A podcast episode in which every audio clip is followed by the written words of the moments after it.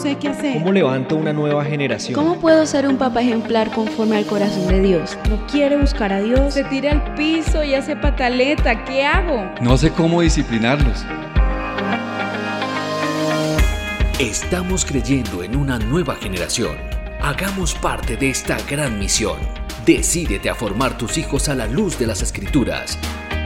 Levantemos una generación basada en los principios bíblicos. Una nueva generación. Buenos días, estamos hoy en nuestro programa Una nueva generación. Vamos a invitar, como dicen mis papás, al invitado especial, que es lo más importante. Padre, nosotros nos presentamos esta mañana delante tuyo.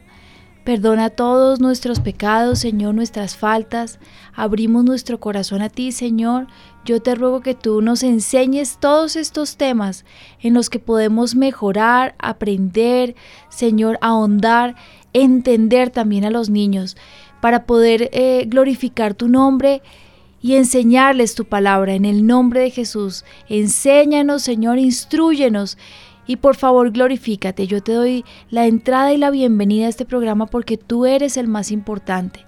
Y te doy gracias, Señor, en el nombre de Jesús. Amén. Y amén. Bueno, hoy tenemos un programa que es... Las pataletas. Las pataletas. ¿Te ha pasado?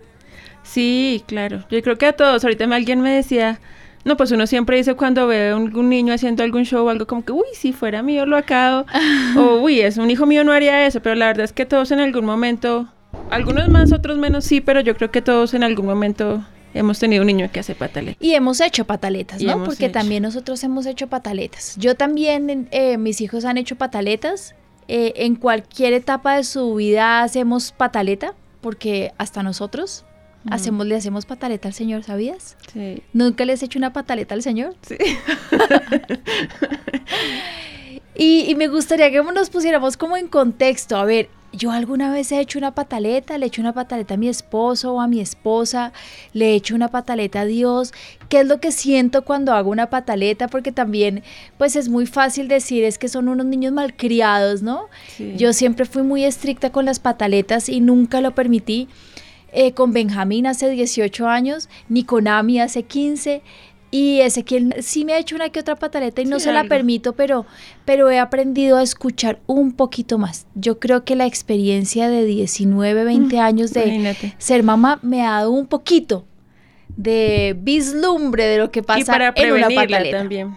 Sí, vamos a ver, me pusieron este proverbio que yo quiero compartirles que dice, la necedad está ligada al corazón del muchacho, más la vara de corrección la alejará de él. Proverbios 22, 15. ¿Por qué se dan las pataletas? ¿A qué edad se dan las pataletas? Bueno, tú me decías que tenías unos audios de pataletas. Sí, pues hay personas que nos enviaron como sus casos, cosas que les han pasado, anécdotas de sus hijos haciendo pataletas. Bueno, me gustaría escucharlos a ver si coincidimos con las edades. Eh, un día el papá estaba fuera del país, salió a viajar. Yo me fui con la niña sola para el centro comercial y se acababa de despertar quería que la alzara, pero pues yo llevaba muchos paquetes, le dije que esperara un momento en el restaurante, la alzaba. Entonces se puso a llorar terrible y lloraba y gritaba y como veía que todo el mundo la estaba viendo, más gritaba. Me la llevé al baño y seguía gritando, todo el mundo me miraba súper mal. No, me tocó salir corriendo del centro comercial porque seguía gritando y gritando y la gente lo mira uno como unos opinando, otros juzgando. Entonces no, me tocó irme del centro comercial, en la casa la discipliné y bien. Bueno, una de las pataletas que yo me acuerdo que mi hija me haya hecho fue un día que ella no tenía clase y quería que la trajera a trabajar conmigo y lloró y me hizo mucha, mucha, mucha pataleta para que la trajera a la oficina. Creo que estábamos en un centro comercial y entonces em, vio algo que le gustaba mucho y y resulta que no se lo compramos y le dimos las cosas y lloró y lloró y lloró y nos ganó. y, finalmente se lo compramos. Un día que estábamos donde mis suegros, em, ella aprovechando que como ellos le alcahuetean, eh, quería algo y al saber que ellos lo respaldaban, nosotros nos saludimos y nos armó pataleta. ¿Sabes qué son las pataletas, Steffi? Porque también la gente ni siquiera sabe qué es eso, ¿cierto? ¿Qué es una pataleta? Ya sea ligero o severo, las pataletas y los berrinchos son un síntoma de que un niño está teniendo dificultades con emociones que no puede regular. La ira, por supuesto, es la emoción número uno que provoca que, provoca que los niños pierdan la cabeza y exploten. ¿Qué es? Es esa sensación, es ese fervor que sale dentro de su vientre y empieza a salir por su garganta, se expresa en unos gritos incontrolados con unos desmanes de las manos y de los pies. A veces botan espuma, salen y brotan lágrimas de sus ojos con unos chillidos indecibles. Podría yo describirles que una pataleta es un revolcón de emociones. Que no saben cómo expresarlo. Y no lo saben cómo expresar, ¿sí? Las pataletas se dan a la edad de 2 a 4 años más o menos. Pero como yo les decía, a veces nosotros, nosotros, como adultos tenemos una que otra pataleta, ¿no? Y también es esa frustración, acuérdate de esa de la palabra frustración. Tiene mucho que ver con la pataleta. ¿Cómo hacemos nosotros la pataleta, Señor? Pero cuánto tiempo yo llevo pidiéndote que me ayudes, me soluciones, me sanes y tú no me estás escuchando y entonces eh, voy a botar todo por la borda, tú no me quieres ayudar con mi matrimonio, tú no me quieres ayudar con las deudas, entonces me voy a olvidar de quién eres tú. Nosotros también hacemos pataletas. Bueno, yo nunca le he hecho eso al Señor, pero lo he escuchado en las consejerías. ¿Sí? Eh, ¿Hacemos pataleta con nuestro esposo? Sí. ¿Cuándo? Cuando tenemos una frustración, cuando vemos que repetidamente nosotros le decimos, por favor, te he dicho cuántas veces, la toalla no va en el piso, la toalla va encima de la cama, ¿cómo te hago entender que el piso tiene gérmenes, la cama no tiene tantos? Entonces te lo ruego, el perro camina por toda la casa, bota pelo, y entonces, ¿sí me entiendes? Y ya cuando uno se descontrola y deja que salga la ira, hacemos una pataleta. ¿Por qué? Los hago como entrar un poco en razón porque es que nosotros también somos pataletosos. Para entender un poco a los niños. Un poco a los niños, sí. Ahora entiende un niño de 2 a 4 años que no sabe expresarse tan bien, que tiene una frustración. Me gustó mucho el caso que nos estaba contando, fue el primer audio. Estaban en un restaurante, la niña se levantó y quería que la alzara, ¿cierto? Sí y ella llevaba todas las bolsas en la mano y no la podía, alzar. ¿Mm? Escuché un audio en estos días que decía una pataleta es esa falta de control de mis emociones para poder contarle a otra persona que tengo una necesidad. ¿Mm? Pero ¿pueden los niños hacer pataleta? Esa es mi pregunta. No pueden hacer pataleta. No pueden. Además que ya a veces lo pueden tomar a manipulación. Podemos entender que están siendo sintiendo una frustración Puedo entender que tienes rabia, puedo entender que te levantaste y quieres que te alce, pero en este momento yo no te puedo alzar porque tengo todas las bolsas encima. Y aunque la llevó al baño, no se quiso calmar. ¿Y qué es lo que pasa con la pataleta? Que la pataleta como que aumenta y aumenta y aumenta y aumenta. Y si el niño no tiene un dominio de sus emociones y un autocontrol, se desboca. Y lo más horrible de las pataletas es que todo el mundo te está mirando. Y todo el mundo dice, es el colmo, pobrecita, yo la mataría. Y todos tienen que opinar en cuanto a la pataleta.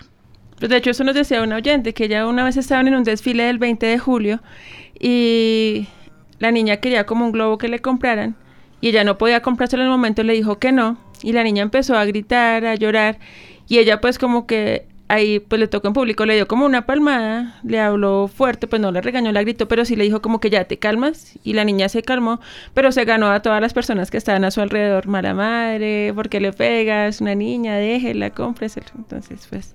Además, que les importa, ¿no? También sí, que les importa. A nosotros nos pasó con Ezequiel, estábamos en Estados Unidos y lo llevábamos en un coche y el niño se escurría del coche y yo lo volví a subir y se escurría del coche y yo lo volví y le dio una pataleta y una rabia en un almacén, pero estaba furioso y empezó a escupir el piso y a hacer una pataleta y se botó al piso y me botó el coche al piso y botó todo al piso y el papá lo levantó de un brazo y le dio una palmada, pero en Estados Unidos eso es mm. ilegal. y una señora se acercó y claro, el niño quedó de una vez, dice mi esposo, pringado, quedó paralizado. Y se sentó en el coche y le dijo, a mí me respeta, joven. Y el niño quedó calmado y se acercó a una señora, voy a llamar al servicio de protección al menor.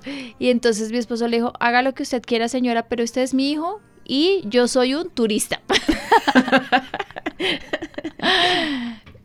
Allá o acá, ¿qué nos importa? Uno no puede meterse. Pero a mí sí, a mí sí te digo, en los centros comerciales, cuando yo veo un niño que está haciendo pataleta, me incomoda. Sí, y la reacción es eso, uno como que, uy, fuera mi hijo.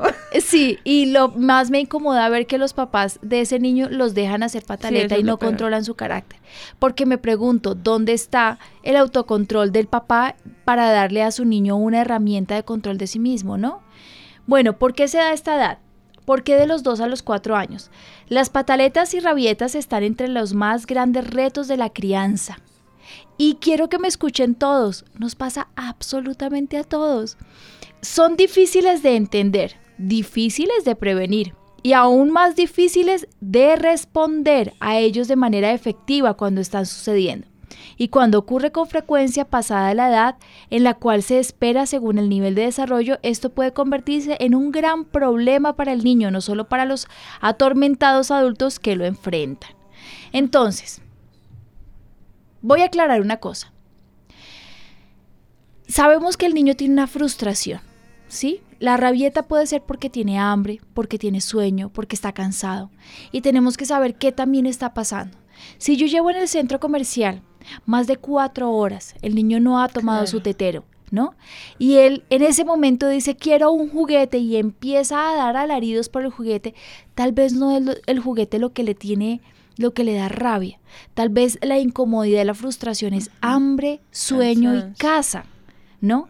Y tenemos que aprender a escuchar un poquito más a los niños.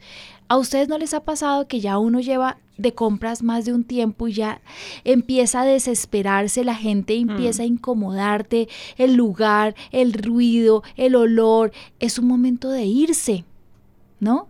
pero las mujeres no tenemos ese sentido del horario de tan desarrollado tan desarrollado como los hombres que lo desarrollan a los 10 minutos de haber llegado al centro comercial.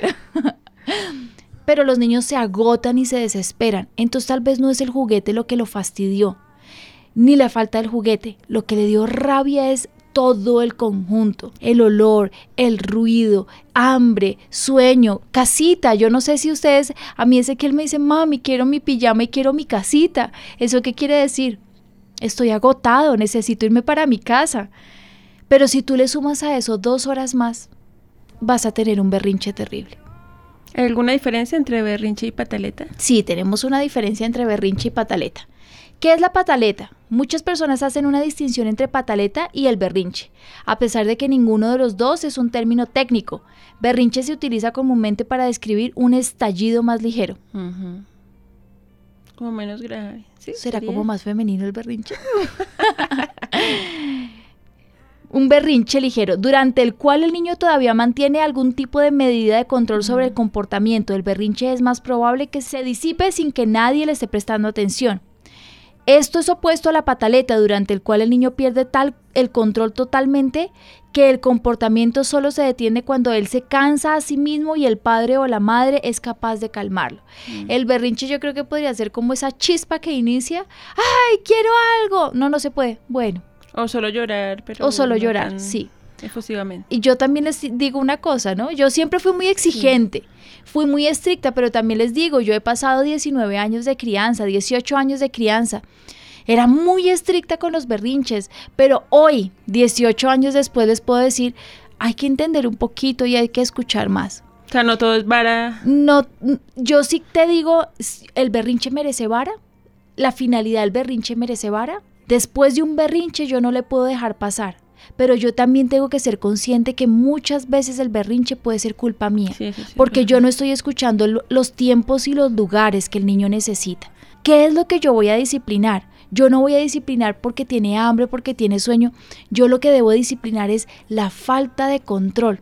Se descontroló, se salió de sus casillas. ¿Y qué pasó en ese momento? ¿Me pegó? ¿Se pegó él mismo?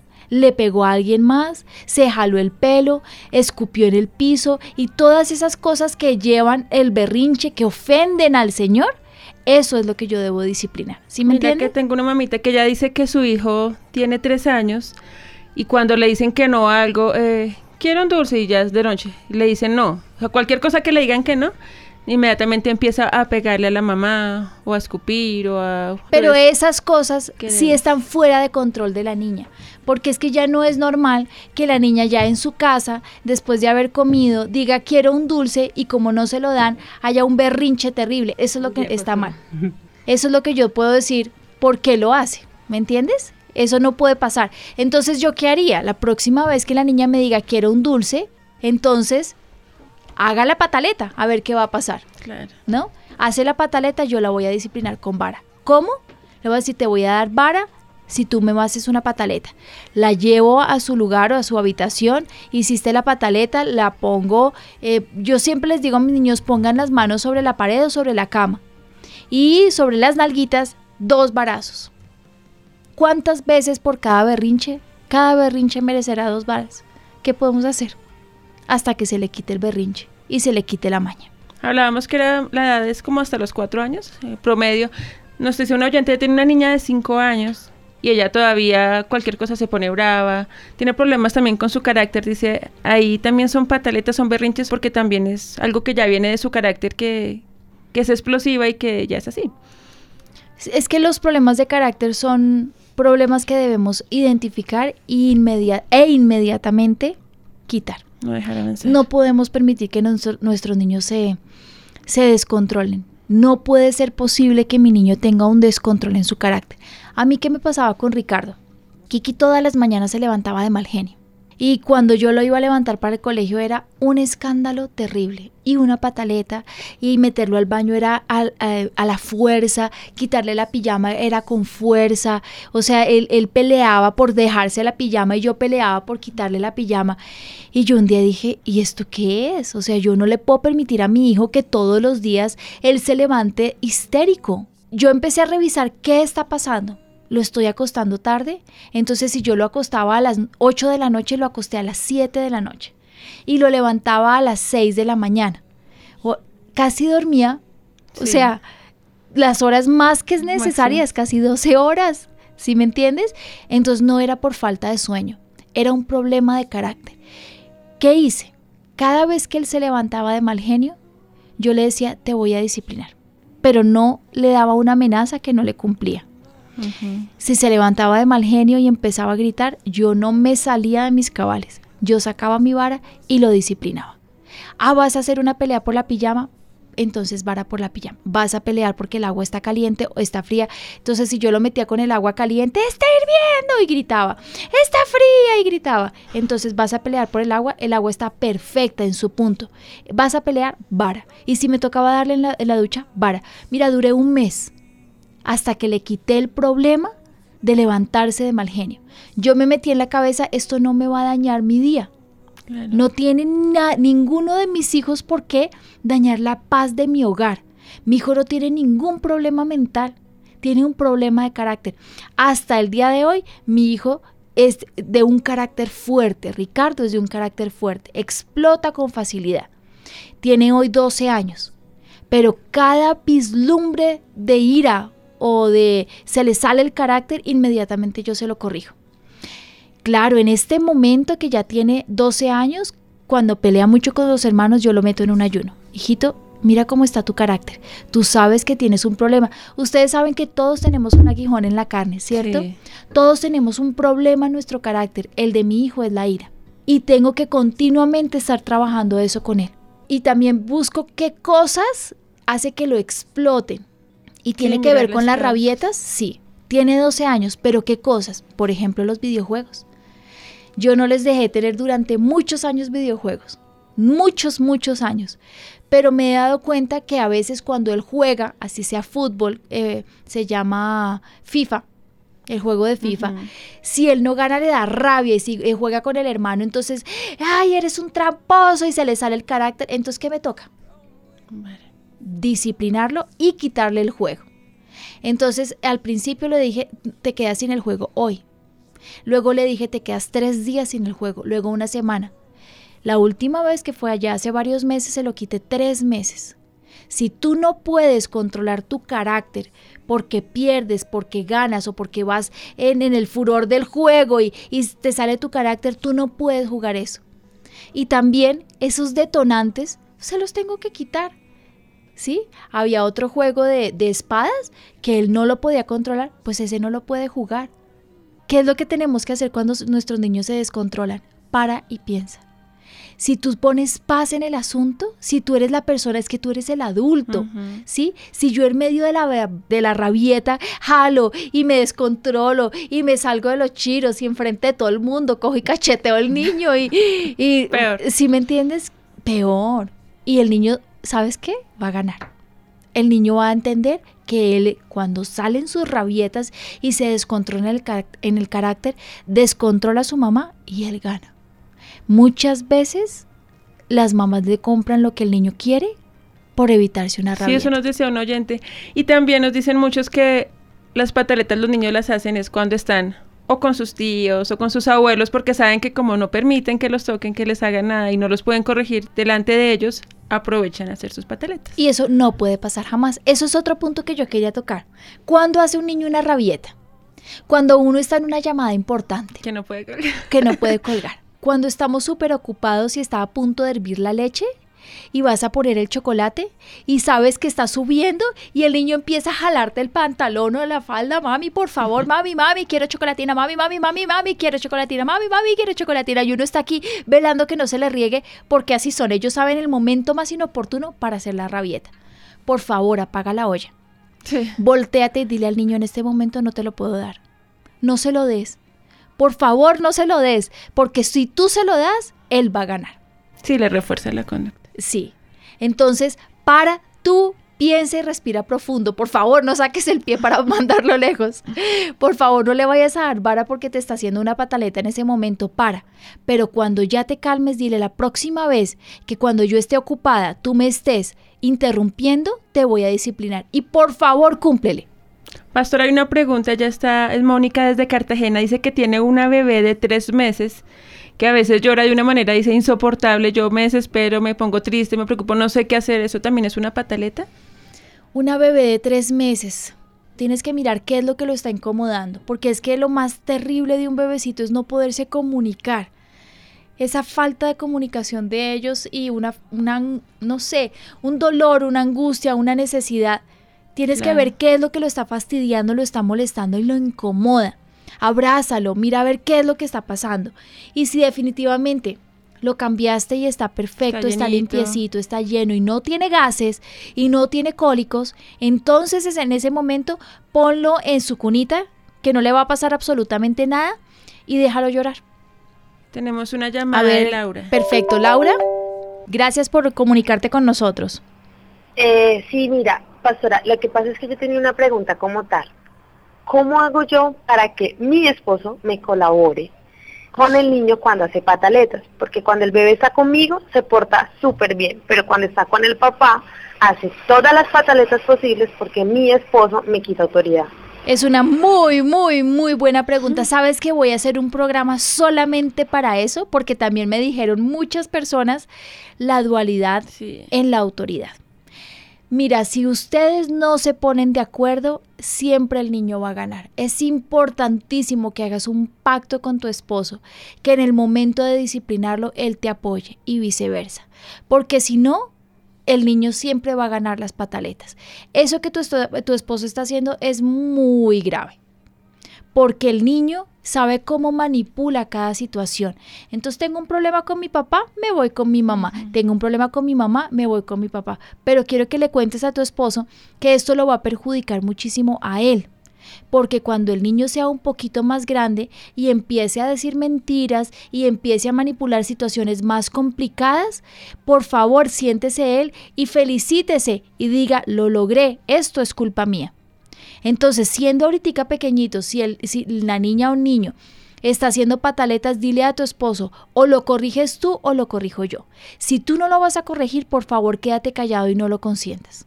Pero no puede ser posible que mi hijo sea más importante que mi esposo.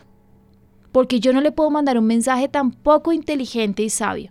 No, o sea, hace lo que tú Sí, exactamente. Es más inteligente que nos aliemos tú y yo, o sea, el niño y yo, a que la autoridad y yo nos aliemos. Mm. Entonces, la las autoridades siempre deben estar aliadas porque van bajo, van con una visión en un bien común y el bien común es sacar adelante a su hijo. Entonces, unan fuerzas para que las dos fuerzas puedan lograr educar un niño conforme a la palabra.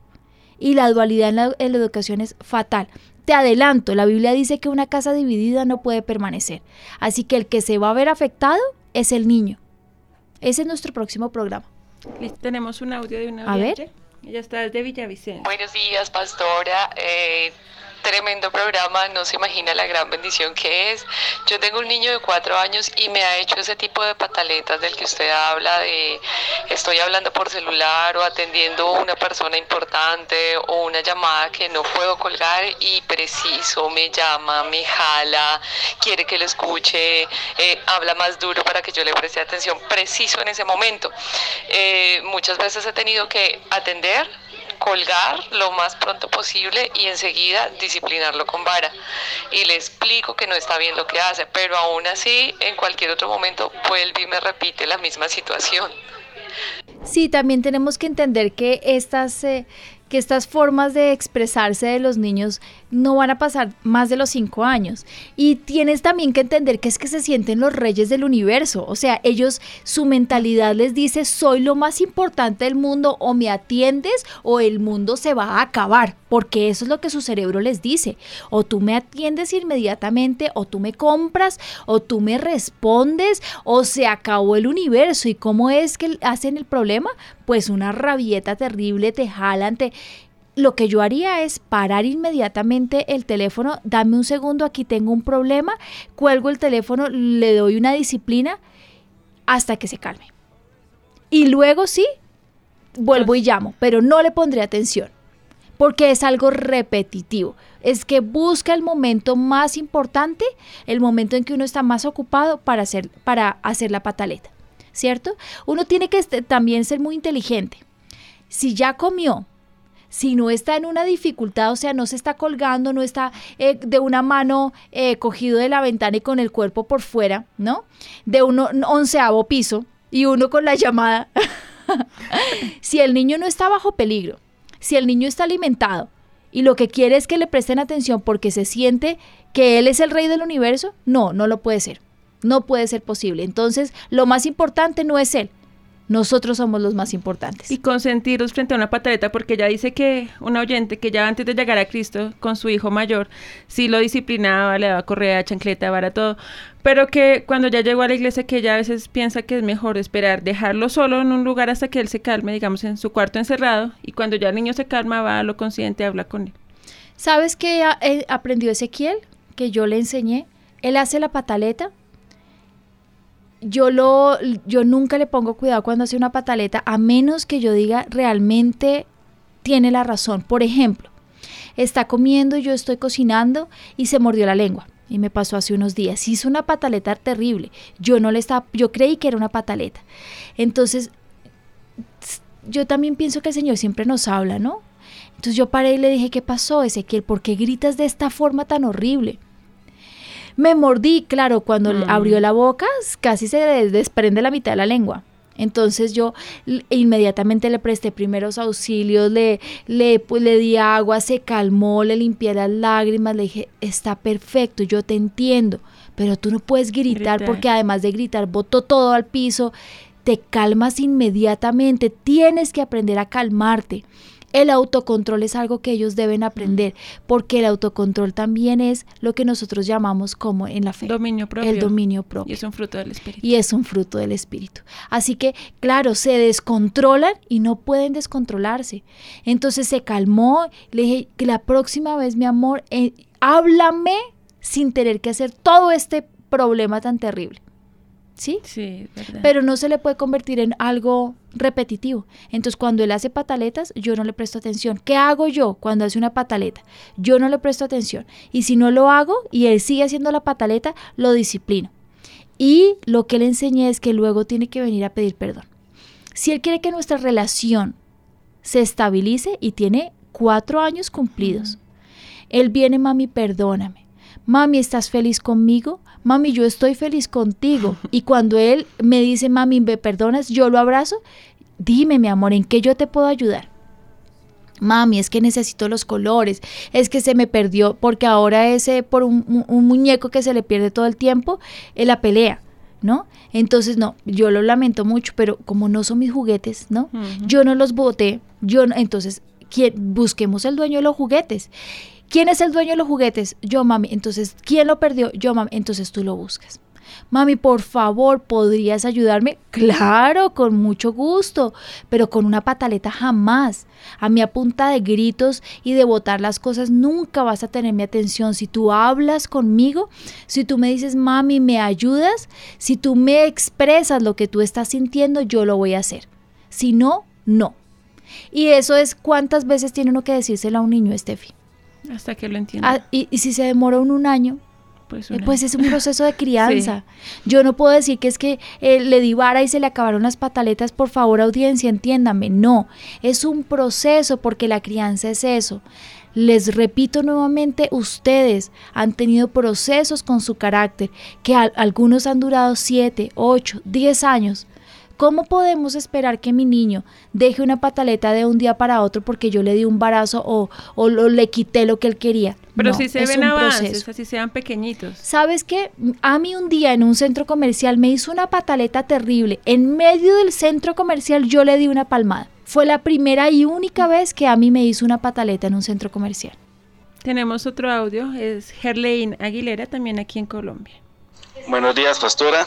Dios los bendiga en la mesa de Avivados. Eh, quería comentarles que tengo un niño de dos, dos años y medio. Él es un poquito rebelde, le gusta hacer las pataletas, pero tengo un inconveniente, que cuando yo lo corrijo, el nene busca a la mamita, corre a que la mamita lo consienta. Y entonces yo le digo a la mamita que eso no se hace porque me está quitando la autoridad.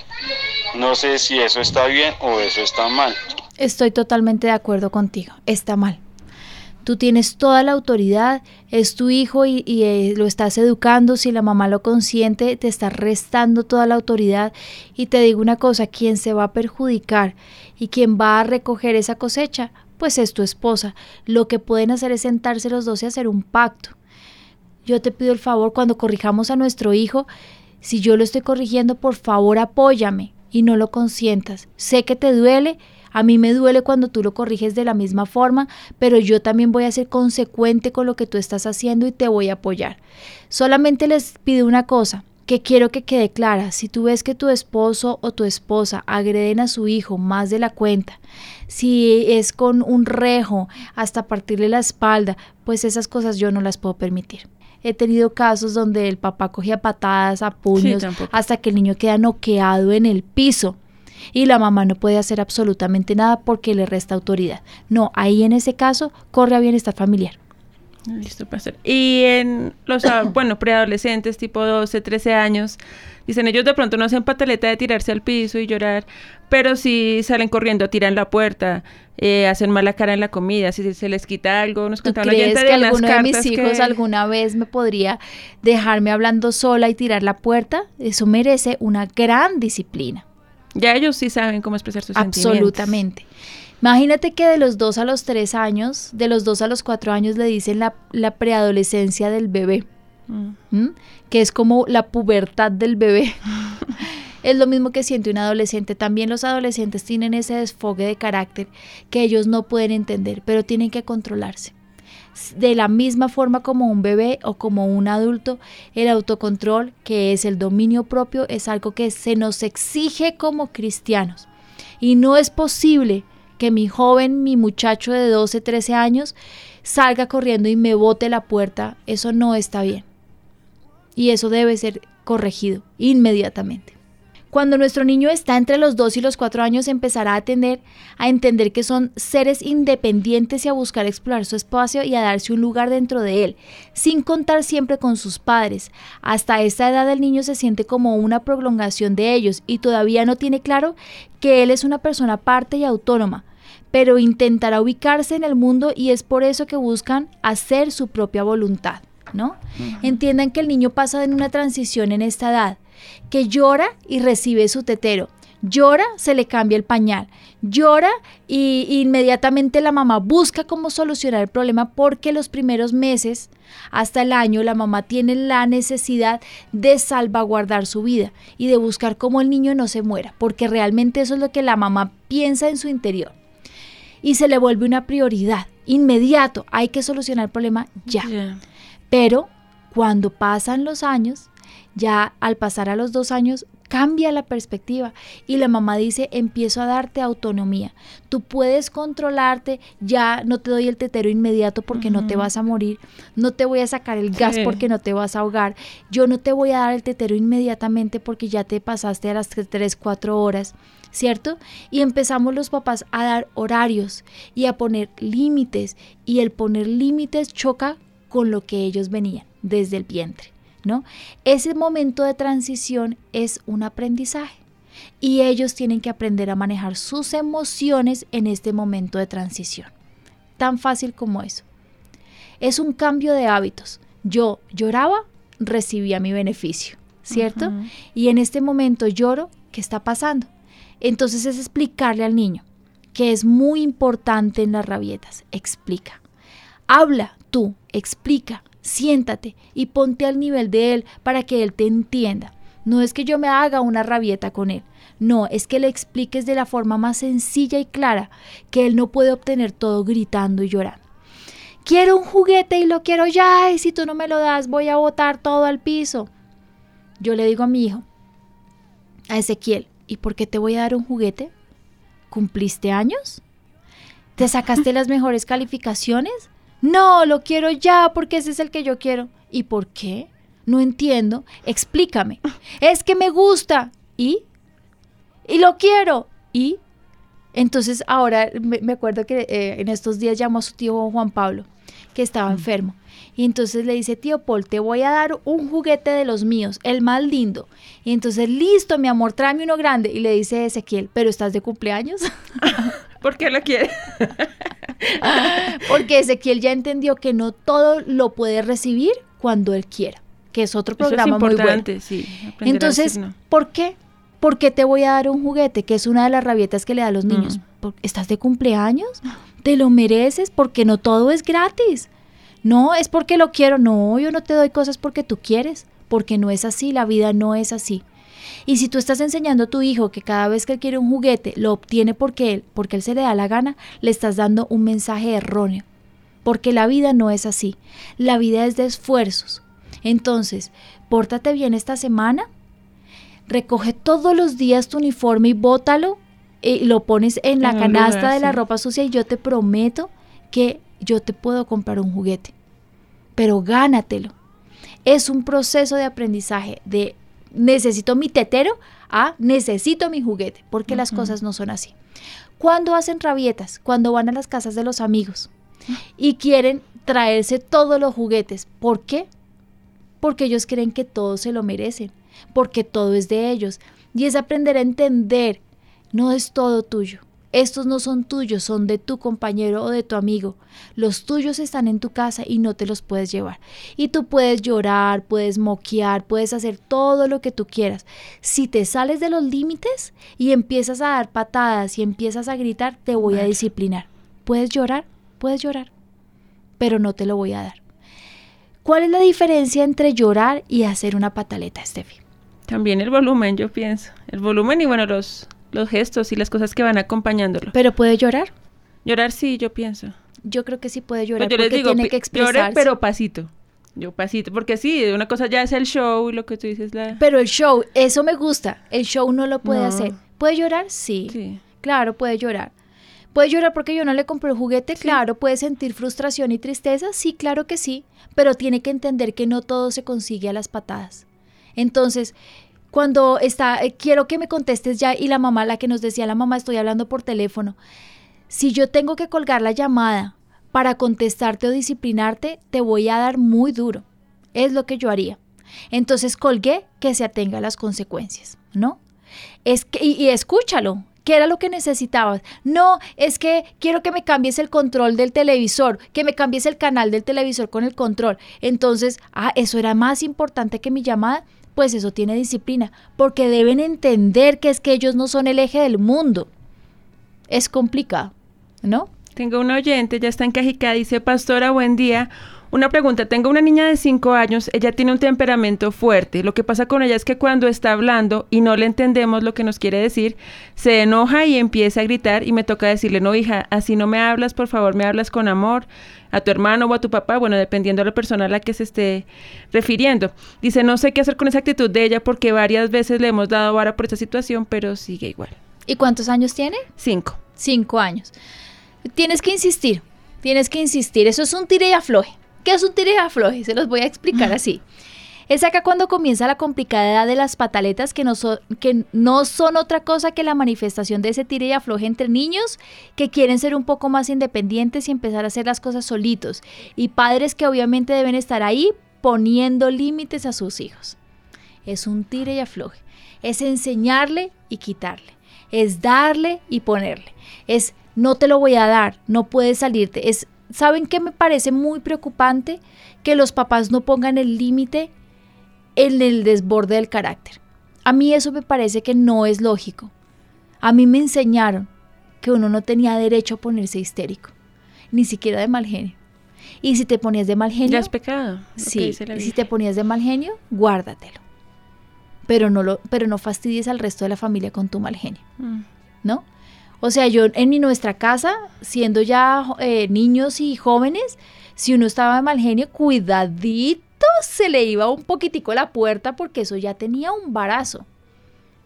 ¿Estás de mal genio? Perfecto, pero mejor dicho, trágatelo. Sí, no lo expreses. No lo ¿Por qué tiene que el resto del mundo pagar por tu insatisfacción? Era lo que mi mamá decía. Aquí se respeta mi casa y se respetan los miembros de la familia. Y punto. Bajo ese pensamiento, todo lo que va fuera de ese pensamiento, pues tiene una corrección.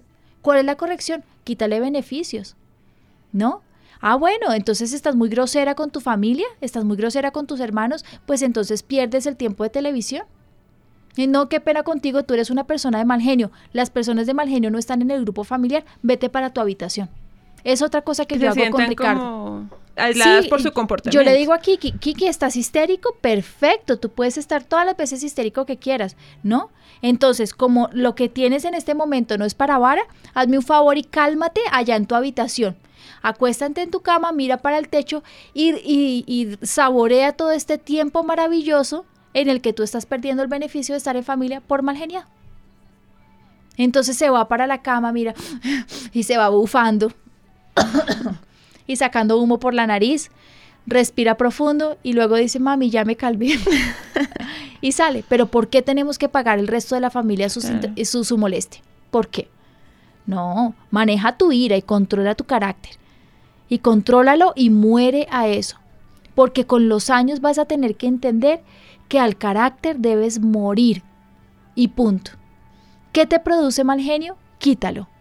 ¿Qué personas te producen malestar? Apártalas. ¿O no es así? Sí, esa es la otra. Mira que tenemos un caso, bueno, es un testimonio, dice mi sobrina de cuatro años pasó por diferentes traumas psicológicos. El más fuerte fue la separación de sus padres y ella tuvo una fuerte crisis, incluso de depresión y se veía reflejado en su carácter y en las pataletas que daba. Y pues con solo esa edad decía que se iba a matar, que se iba a matar. Tuvieron que traerla aquí a avivamiento, estuvo en un proceso largo de consejería, estuvo incluso también en psicólogo, en psicólogo, estuvieron orando por ella y se pudimos salir de la mano de Dios. Hoy ya tiene 13 años, es una excelente alumna. Obviamente que todavía pues hay que corregirla en cosas, pero la verdad fue sí también con disciplina, con mucho amor y también acudieron a la consejería y a la oración. Sí, eso es súper importante. Saben que también dejamos abiertas nuestras líneas para que nos llamen, porque muchos casos de, ira, de rebeldía y de pataleta, muchas veces, muchas, muchas, muchas veces son espíritus inmundos. Mm. Así que cuando tú veas tu niño que tiene una rebeldía continua, reprende ese espíritu de ira, échalo fuera en el nombre de Jesús. Los niños hacen pataleta para llamar la atención, reclama más atención de los padres. También me queda una pregunta con la señora que nos llamó porque que, cuando el niño habla por teléfono, ella lo está, la, molesta y, y llama la atención. También piensa, ¿será que estás hablando mucho por teléfono? Lo digo porque nos puede pasar, ¿no? O estás mucho en el celular y, lo estás descuidando, ¿no? Eh, también uno tiene que como tirar y aflojar, ¿no? De ver, eh, lo está haciendo es porque quiere dañar mi, mi, mi llamada o es la llamada la que le incomoda, ¿qué es lo que está pasando? Para llamar la atención, para conseguir algo. Otra de las rabietas más típicas entre los niños, sobre todo de 2 a 3 años, es el llanto para conseguir algo. El niño quiere algo que no le dan y empieza a llorar con todas sus fuerzas. En estos casos, lo que debemos hacer es no darle lo que pide mientras esté llorando. Y es muy importante que lo entiendan. Hasta que no se calme y no nos exprese, así sea con, con señas y nos diga qué es lo que necesite, por favor no se lo den. Porque el mensaje que le vamos a dar es, puedes hacer pataleta que yo siempre te voy a dar lo que tú quieres. La tercera cosa por la que hacen pataletas es para evitar algo. Por ejemplo, un bebé que no quiere que le corten el pelo, cepillarse los dientes o que no quiere dormir. Por el cansancio, se los expliqué cuando están agotados, por eso tenemos que saber qué es lo que está pasando. Por frustración, a menudo la rabieta solo es una señal de que el niño aún es pequeño y no sabe controlar sus emociones. Es un momento dado que siente irascible, frustrado y comienza a llorar sin saber muy bien por qué, qué es lo que tiene entiendan también que a veces no saben qué es lo que pasa con ellos. ¿No nos pasa a nosotros? Sí, claro. Sí, yo, yo les digo, y se los aclaro, nos quedan tres minutos. A veces nosotros mismos como adultos no tenemos ni idea qué nos pasa. Y tenemos mal genio, pero ¿por qué estás de mal genio? No, no, tengo ni idea. O triste y no sé por qué. ¿Por qué? No, amanecí así. El niño no tiene derecho también. Solamente exprésalo con él. Habla con él si la, hasta que se calme pero nunca le des lo que le está pidiendo cuando llora. Pero cuando se calme, enséñale, explícale, habla con él, habla. Porque él va a tener que entender que con el diálogo va a solucionar sus problemas. Seguramente en dos o tres meses él va a entender y va a poder expresar sus emociones y decirte, necesito agua, estoy sediento. A veces lloran y lloran y lloran y quieren comida, quieren dulces y saben que no quieren, sabes que no son dulces sino es sed y él no sabe qué es sed. Él solo tiene una necesidad. Sorpréndete. Según un estudio realizado, las pataletas pueden considerarse normales hasta los 3 y 4 años. ¿Ah? Normales. Así que cuando pasa un tiempo, ya no es tan normal. Teníamos una llamada de una psicóloga, ¿cierto? Sí, tenemos un audio de una entrevista. Las pataletas son respuestas que se presentan ante un sentimiento de frustración. ¿Qué es la frustración? Es la imposibilidad de satisfacer un deseo. Cuando se presenta una situación y el niño no sabe cómo manejarla, entonces recurre a la pataleta para demostrar su inconformidad. Es decir, llora, grita, pega, lanza cosas, etc. Estas respuestas son normales en la infancia, ya que los niños aún no han desarrollado una maduración emocional. Su comportamiento es muy instintivo. Sin embargo, no todos los niños las presentan. Influye mucho el temperamento de cada uno. Lo importante de esta etapa es el manejo adecuado por parte del padre, ya que de este dependerá el manejo emocional en su adultez. Es necesario como adultos mantener la calma, y ser contingentes en el manejo de estas, es decir, siempre darles manejo, no situaciones en las que sí y otras en las que no, y que este manejo sea el adecuado. Es todo lo que hablamos, ¿cierto? Sí. Tal cual, por si dicen, no, pero es que la pastora no sabe tanto. Es una psicóloga. Esto era con todas las de la ley. Por favor, escuchen. Es lo que les quiero dejar. La pataleta es una frustración, ya lo sabemos. Nos ha pasado a todos. ¿Qué pasa? ¿Por qué está siendo frustrado? Yo sé que esto es un tire y afloje, yo sé que en ocasiones los niños necesitan vara. ¿Cuándo? Dios te lo va a mostrar. Tú vas a saber, pero es que Él se está descontrolando continuamente. Es que se sale de, de las casillas todo el tiempo. Es que me está manipulando. Tú lo sabes. Pero pregúntale al niño Pregúntele al Señor cuándo es una pataleta, cuándo es una rabieta, cuándo necesita vara, porque no podemos siempre coger a los niños a darles solo disciplina sin saber qué es lo que está pasando. Y tampoco podemos irnos al otro límite que es todo lo que tú me pidas, así sea llorando, histérico, yo te lo voy a dar para evitarte una rabieta, porque no está bien. Recuerden esto que es muy importante. Controlar el carácter de nuestros hijos es nuestra tarea y nuestra responsabilidad. ¿Por qué? Más adelante van a tener problemas en el colegio porque no se soportan los compañeros, porque no se sujetan a la autoridad, porque no controlan su carácter en el colegio. Más adelante, cuando lleguen a la adolescencia, se van a desbocar. Van a tener problemas de autocontrol, seguramente. Seguramente van a tener problemas mucho más grandes. Y en el adulto, cuando se case, es que yo les puedo mostrar muchísimos casos de un niño, exactamente, de un niño que no controlaba su carácter siendo niño y hoy lo conozco siendo un adulto que golpea a su mujer. Mm. ¿Me entienden? Es nuestra responsabilidad. Dios nos los pone en la niñez para corregir todas aquellas cosas que están mal. Todas. Mira cuál es la etapa que está tu chiquito y di yo voy a enseñarle a mi hijo estos principios y estos valores. Pero toda la vida vas a tener que cuidar cómo controlar su carácter. Su carácter es súper importante. Debe ser dócil debe ser noble, apacible, obediente, tiene que ser calmado, tiene que ser manso, tiene que ser humilde de corazón. ¿Cuáles son los frutos del Espíritu? Amor, gozo, paz, paciencia, benignidad, fe, mansedumbre, templanza. Entonces nos describe cómo debe ser el hombre de Dios.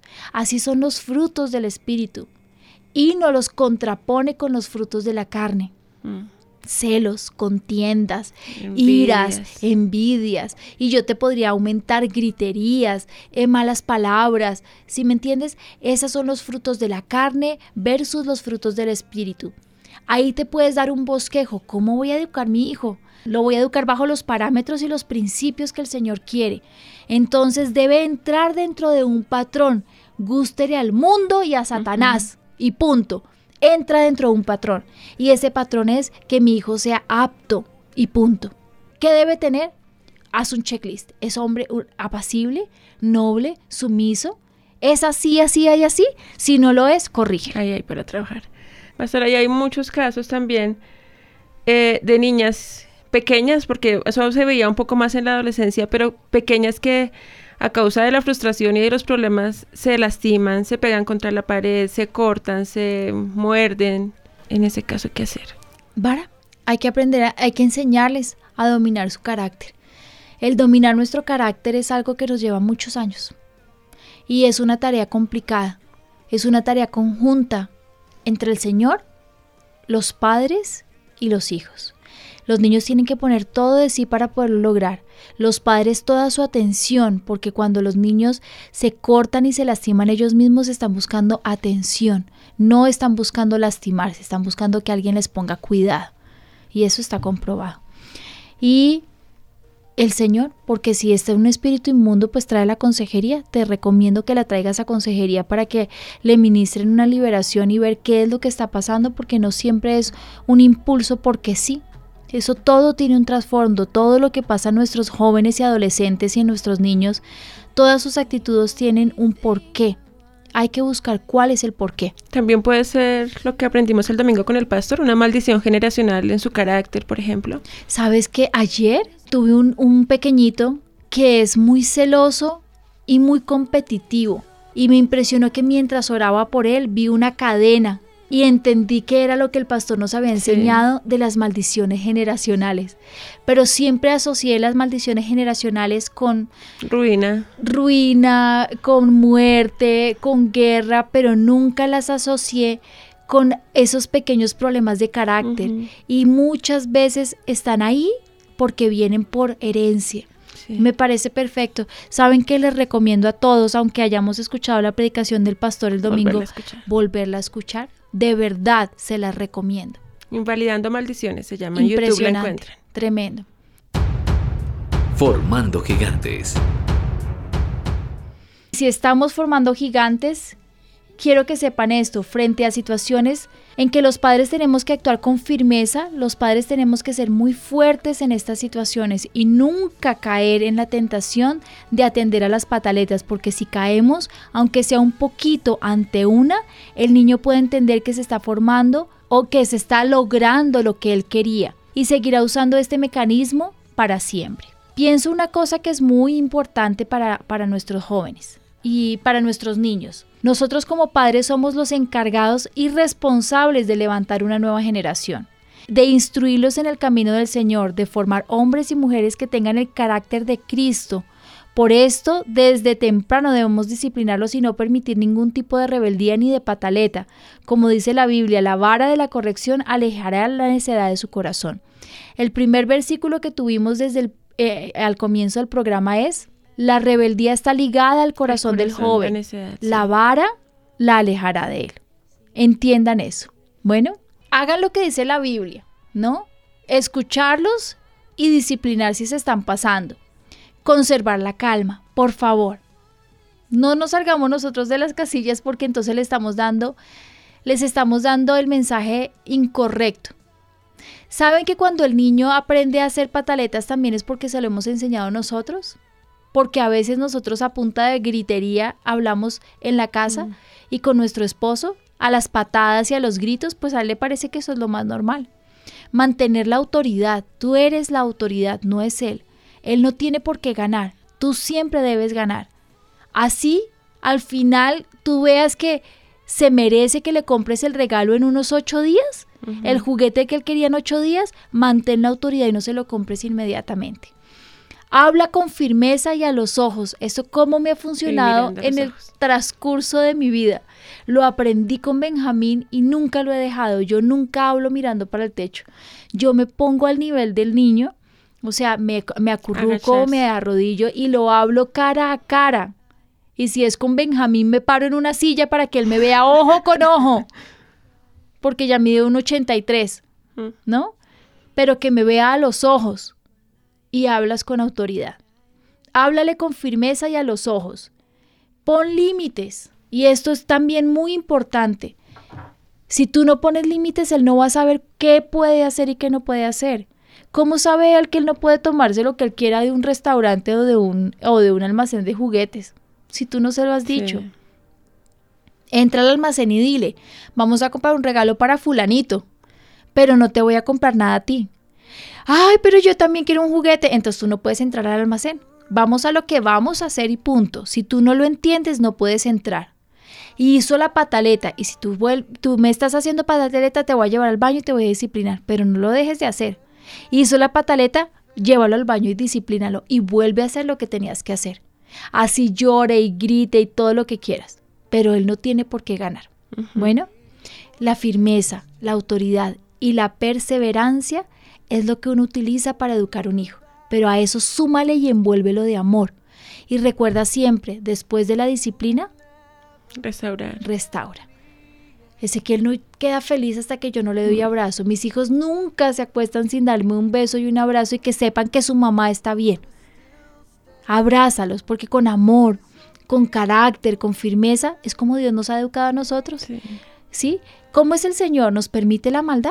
No. No, pero nos ama infinitamente. Él tiene sus límites y sus parámetros. Si entramos dentro de ellos, lo tenemos todo. Pero la forma de tratarnos nunca es a las patadas. Nunca es con gritos ni con malas palabras. El Señor nos habla con dulzura y con amor. Trata a sus hijos de la misma forma como Dios te trata. Gracias por el programa y vamos a orar. Cerremos este programa en oración. Padre, nosotros te damos gracias por permitirnos hablar de un tema que tiene mucho que ver con el carácter. Yo te ruego en el nombre de Jesús que tú nos enseñes. Danos los tips para poderlo hacer en el momento adecuado y preciso, Señor. Danos firmeza de carácter, Señor, una voz clara. Quítanos la rabia y la ira en el nombre de Jesús y también rodéanos de amor para educarlos en amor y en estabilidad. En el nombre de Jesús te doy gracias Señor por lo que has hecho y si hemos cometido errores en la educación de nuestros hijos, perdónanos. Cúbrenos con tu sangre preciosa y enséñanos a hacerlo bien. En el nombre de Jesús, gracias por este programa. Bendícenos y danos un día maravilloso. Te amamos, Señor Jesús. Amén. Amén.